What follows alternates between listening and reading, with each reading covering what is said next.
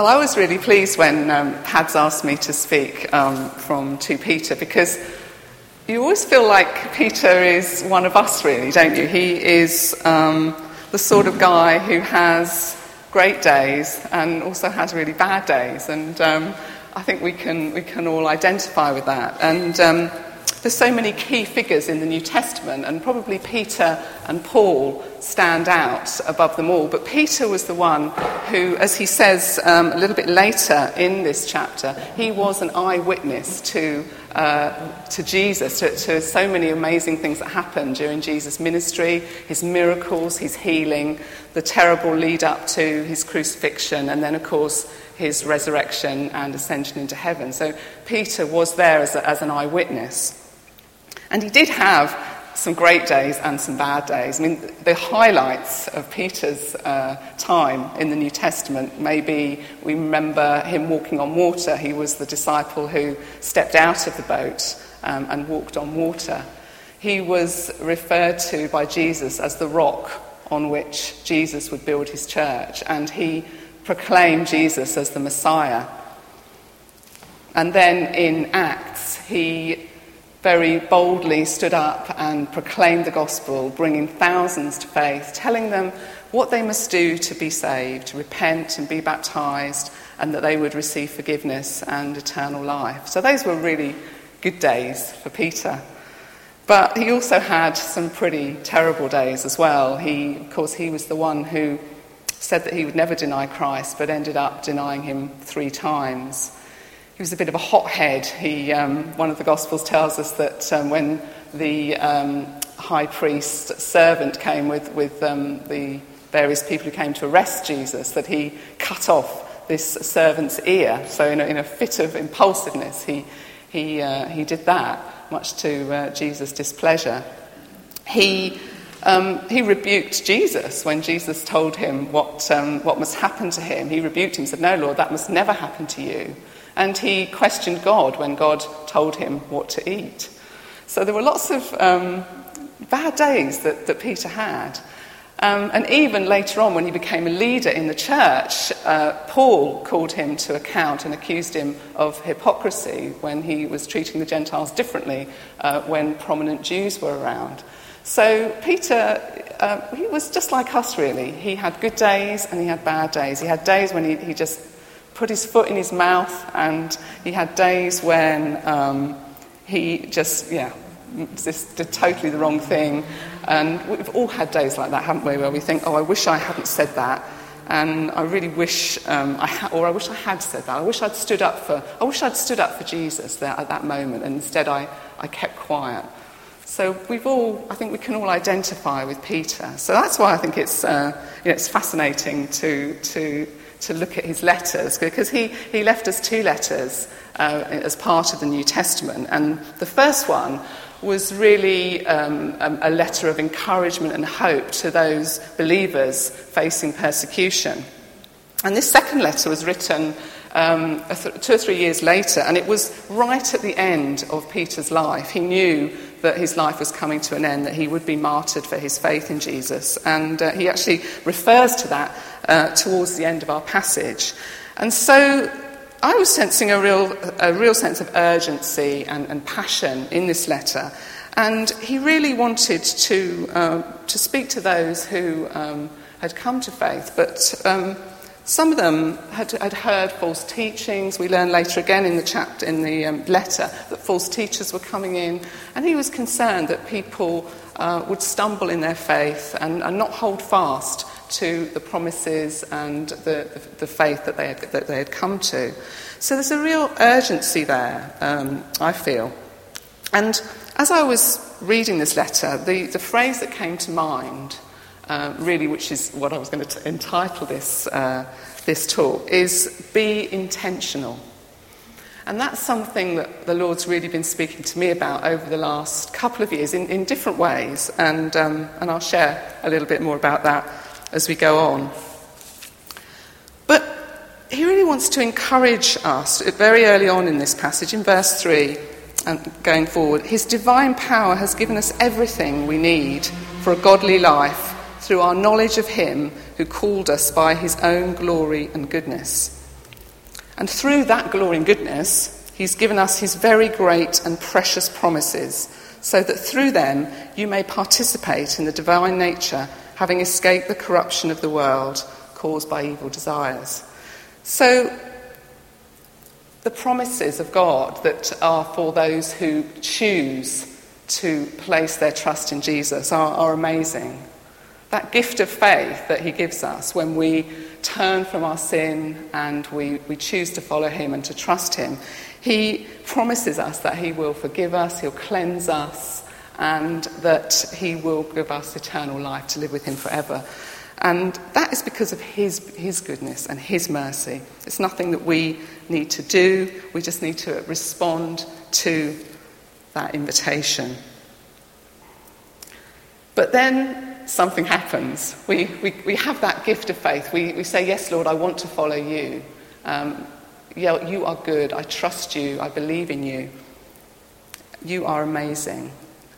But then something else happens. We get that gift of faith, but we also get a gift, um, the gift of the Holy Spirit that comes to live inside us. That is literally Jesus Christ living inside us by his Holy Spirit, which is so amazing. And we get everything that is good. We get all of the characteristics of God in living inside us, but they're just like a little, just like a little seed. And then we need to work with the Holy Spirit to, to bring these things to growth and maturity. And Peter uses a phrase um, three times in this passage twice for us as the, as the receivers of the letter, and once about himself. Make every effort. Make every effort. For us, make every effort to work with the Holy Spirit, to add to our faith. Our faith is wonderful, but we need to add to it. And there's a whole list of great qualities here. Some of them are actually also listed as the fruit of the Spirit in, um, in Galatians. So we've got a list of making an effort to add to your faith goodness, knowledge, self control, perseverance, godliness, mutual affection, and love. And these are things that don't just happen, they happen when we, when we cooperate with the Holy Spirit. But there's another word that Peter uses quite a lot in this passage, and that is knowledge. He uses it, I think it's four or five times in the space of nine words. I'm sorry, nine verses. So, what's that knowledge all about? Knowledge of God. Well, knowledge of God is not about um, an academic knowledge of God. Knowledge of God is about a relationship with God, spending time with Him and learning about Him, learning that He is trustworthy, learning that He keeps His promises, learning that He is good. And how do we do that? How do we gain that knowledge of God and, and grow our relationship with Him? Well, it's the same way that we grow any relationship. It's about spending time with, with somebody, it's about being vulnerable with them. It's about sharing our, um, our fears and our hopes and our disappointments and, um, yeah, times when we really are, are in despair. Because unless we get really real with Him, then we, can't, we don't allow Him to, to really pour out His love, and then we don't trust Him. Because if we don't know Him, then we don't trust Him. When I first um, came to faith, there was um, somebody gave me a little booklet uh, called Why Jesus, and some of you may have seen it. When I looked for my copies of Why, Why Jesus at home, uh, I could only find the Why Christmas version, but uh, which wasn't that helpful. Although most of the most of the information is the same, but there was a, there was a um, a sentence which really jumped out at me and really started me thinking about what was missing in my life. And it was you and I were created to live in a relationship with God. Until we find that relationship, there will always be something missing in our lives. And that is what really started me off on my journey towards, uh, towards faith, towards putting my trust in Jesus. Because I, I heard that. I heard that, and something in me responded. And um, Paul says in um, I think it's in Romans, that um, faith comes by hearing, and hearing by the Word of God. And when we come to faith, somebody tells us something about God, somebody tells us uh, something about Jesus, and we want that. We want that relationship with Jesus. But we need to work on it, we need to make every effort. And Paul, um, Peter goes on to say in uh, verse 8 For if you possess these qualities in increasing measure, they will keep you from being ineffective and unproductive in your knowledge of our Lord Jesus Christ. So he's talking about things growing on an ongoing basis. We don't have to do everything all at once. It's, it's an ongoing basis, an ongoing um, process with God, but it has to be something intentional. Because I don't know about you, but if I don't know whether you find that if you have a few weeks where you don't pick up your Bible or you don't pray or you don't maybe don't come to church or spend time with, with other believers, you can start to feel a bit cut adrift. You can start to feel as if God's not such a big part of your life, not such a, a big part of, um, you know, of your everyday life, that he's, he's just, just a little bit distant. And it's not him that's distant, it's us, we've, that we've wandered away. And so that relationship, we have to be so intentional about keeping that relationship going. Because otherwise, he warns whoever does not have these qualities through, through that relationship with Jesus is short sighted and blind, forgetting that they have been cleansed from their past sins.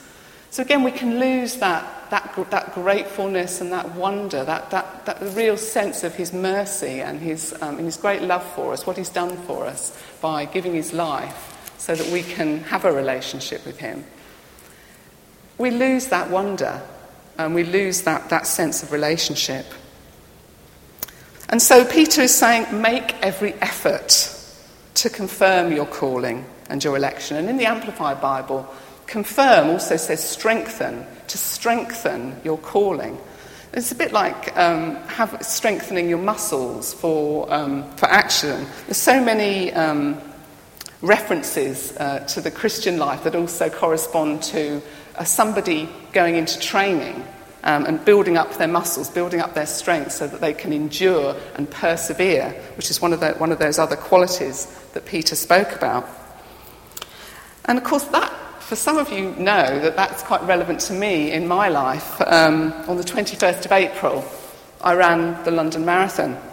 And, um, you know, that is 26.2 miles, and I ran every mile. But it didn't actually st- I didn't actually wake up on the morning of the 21st of April and think I'm going to run a marathon today. That process started a lot earlier. In fact, it started when I was very fed up with myself about two years ago. And sometimes within faith, you, you, look at someone and you think, I would never have believed that that person could have come to Jesus. You know, they may, they may, may have had a terrible past, have done some terrible, terrible things, been the, the, the most um, fixed atheist you could imagine, and yet God's grace is enough. And at His word, they, they have believed. And I was in a position where I had, um, I'd struggled with my weight all my life. When I was at school, my um, PE teacher told me I was the worst tennis player she'd ever seen. And um, I sort of took that on, really. I then was the non sporty, chubby one who really wasn't going there with anything to do with, with fitness. But about four years ago now, um, I, went, I, I, took on a position of leadership in a women's ministry, and I really felt God say to me, Tracy, you're in this position, and if you're going to cope with this position, you're going to need to look at three things. And he gave me a picture of a tripod, and he said, your, your, your diet and your sleep and your exercise, they all need to be in balance, otherwise, your tripod is going to come crashing to the floor. And I was like, yeah, yeah, okay, I got that. But I didn't really, I paid it lip service, really. And two years later, I was um, really in despair, feeling really ill, really ill physically, upset that I was still struggling with my weight, feeling very unhealthy. And I started training with a friend who'd become a, a personal trainer. She was a Christian. And she has it logged in her book that the first time we went out for a run, I ran for under two minutes before I had to give up.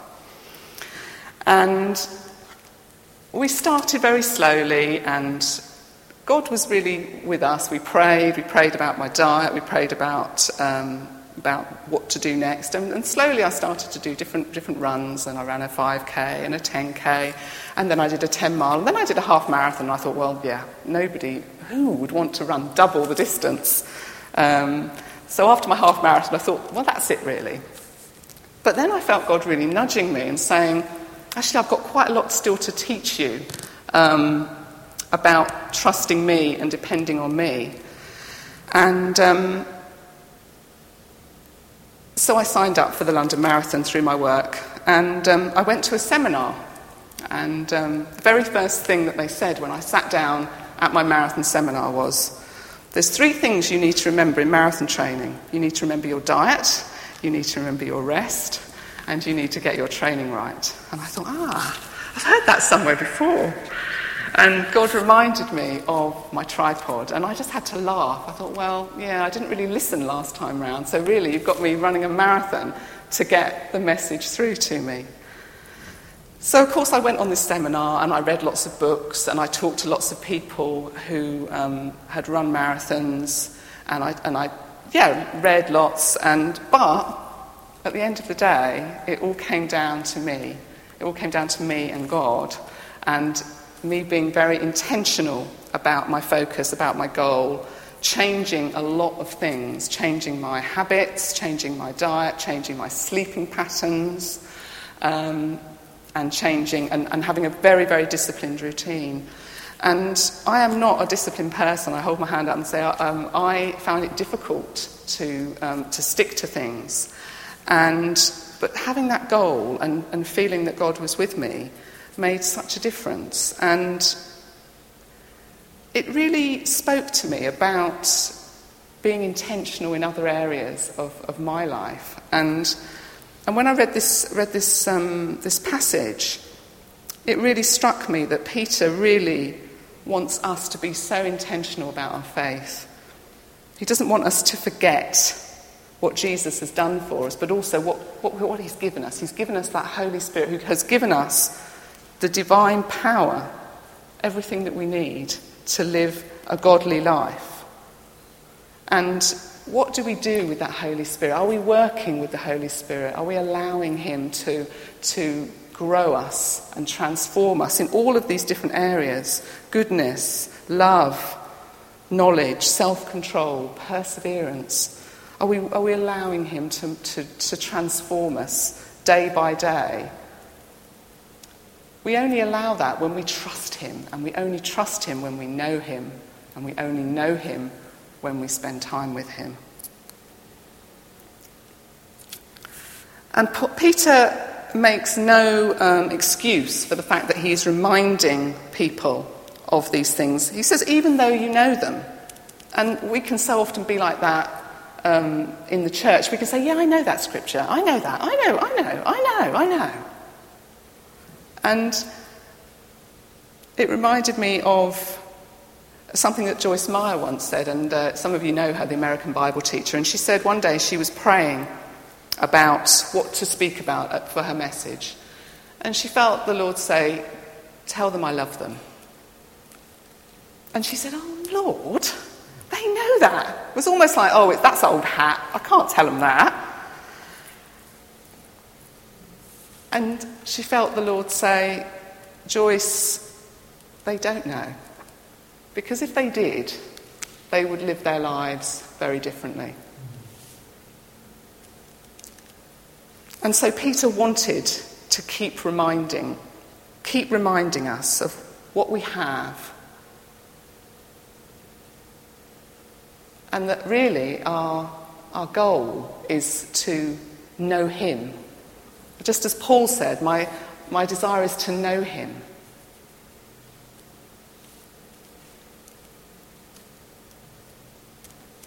And it's so easy to forget, isn't it? I find with this example I've just given with the, with the marathon, I was so focused. I was so focused. I was in, for me, tip top condition. But since that day, you know, two or three months ago now, I've completely lost my focus and I've put on weight. I, I, find myself going to bed late and getting up too early, so I'm overtired. And then when I'm tired, I crave junk food. And this is just a big wake up call to me, I can tell you. I am completely preaching to myself here. Um, I've forgotten, I've lost my focus. And I need to get back to that intentionality in that area of my life. But what areas of intentionality do you need to get back to with God? He's always there. He's so patient with us. He's always there waiting when we come back and say, Lord, I'm sorry. I've taken my eye off the ball in that area. He's always waiting and patient and wanting us to come back and give our hearts back to Him. So I just want to encourage us all really to, um, to really spend some time with God and ask Him, Lord, am I, am I making every effort? Am I making every effort to really grasp what you've given me and to grow in you and to really work towards maturity? Because we're here. We're here to grow more like Jesus and produce good fruit.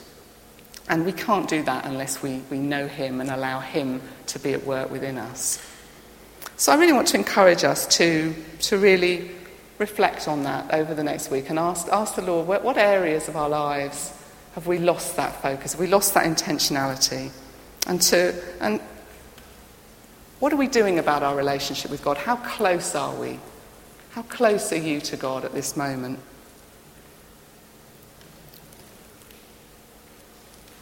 And we're going to be praying at the end of the service for anyone who would like to pray, uh, would like to come, come up and, and really recommit to God and really say, Lord, I want to live for you. I want to make every effort in the light of what you've given me. And if you've never, ever given your life to Christ, if you've never, ever said, Yes, Lord, I've heard your call and I want to, I want to come. I want to make you the Lord of my life. I want, I want to turn away from the past, from my sins. I want to come to you and spend eternity with you. If that's you, do come up for prayer as well, because the Lord, as Peter says, the Lord, the Lord is patient. He doesn't want anyone, anyone to miss out on eternal life. He's patiently waiting for all of us to hear his call and come to him. Amen.